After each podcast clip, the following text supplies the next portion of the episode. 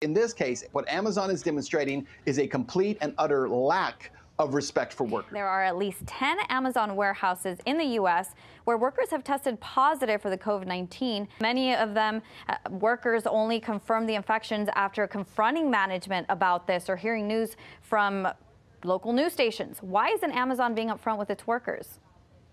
Yeah, I think the answer to that's unfortunately pretty obvious, which is that Amazon is one of the few uh, companies in the country that is not only working right now, but has actually increased its supply of work right now. They're looking to hire 100,000 new workers in the midst of this crisis. They want to hire 100,000 new workers, and they've increased pay, they say, by $2 an hour, which is, you know, big whoop there. But the problem that Amazon has is they're afraid if they tell workers that you know, people in these warehouses are contracting this virus, that people won't show up for work. And they're probably right. We know at least 10 warehouses have had workers uh, who have contracted the virus, and yet none of those warehouses that we can find have has management told the workers. Instead, they're finding out in their own ways or they're confronting right. management. And right. Sarah, I got to tell you how crazy this is. In some cases, management says, oh, well, we saw people on the surveillance video inside the warehouse. They weren't close enough for you to contract it. Wow, that's, that's incredible, especially from such a large company. I mean, question uh, Amazon seems to to, be indicating through the conversations between these workers and management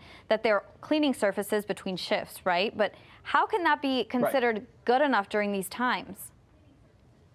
Well, it's really not good enough. I mean, to say, oh, we're cleaning between shifts. However, we're not telling you that we're cleaning between shifts because someone in the previous shift actually contracted COVID 19 or was contagious with COVID 19. Look, nobody else is doing this right now. Right. I think what this goes back to is this problem of Amazon, and we've seen this problem in the past as a company. The culture of Amazon is one that disregards its workers and its employees as not important. They are simply cogs in a machine. And if machines, if robots can and will be able to replace them, then they will replace them. Because the, the, reality is, Amazon does not care about its employees, at least not in the way it conducts itself through these kinds of measures. Well, it's interesting that you're saying, like, how, how we're hearing that it's one of the few companies that is hiring during this time and, and what that means if yeah. they're just exposing them to the COVID 19. Uh, but does this uh, have anything to do with HIPAA laws where companies can face fines for actually disclosing private medical information about an employee, or are they required to report so, this?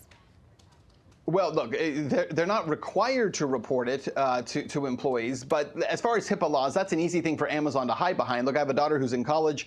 Uh, she's not not there right now. She's actually home. But uh, you know, the president of that university sent out an email just yesterday, I believe, saying one of the students at the school also has contracted COVID-19 and notified the entire university, uh, the the group of students and their parents, and let everybody know. Right. They did not name the student. They didn't say who it was. They didn't give any information. In fact, they specifically stated in the letter because of HIPAA laws, we can't tell you who.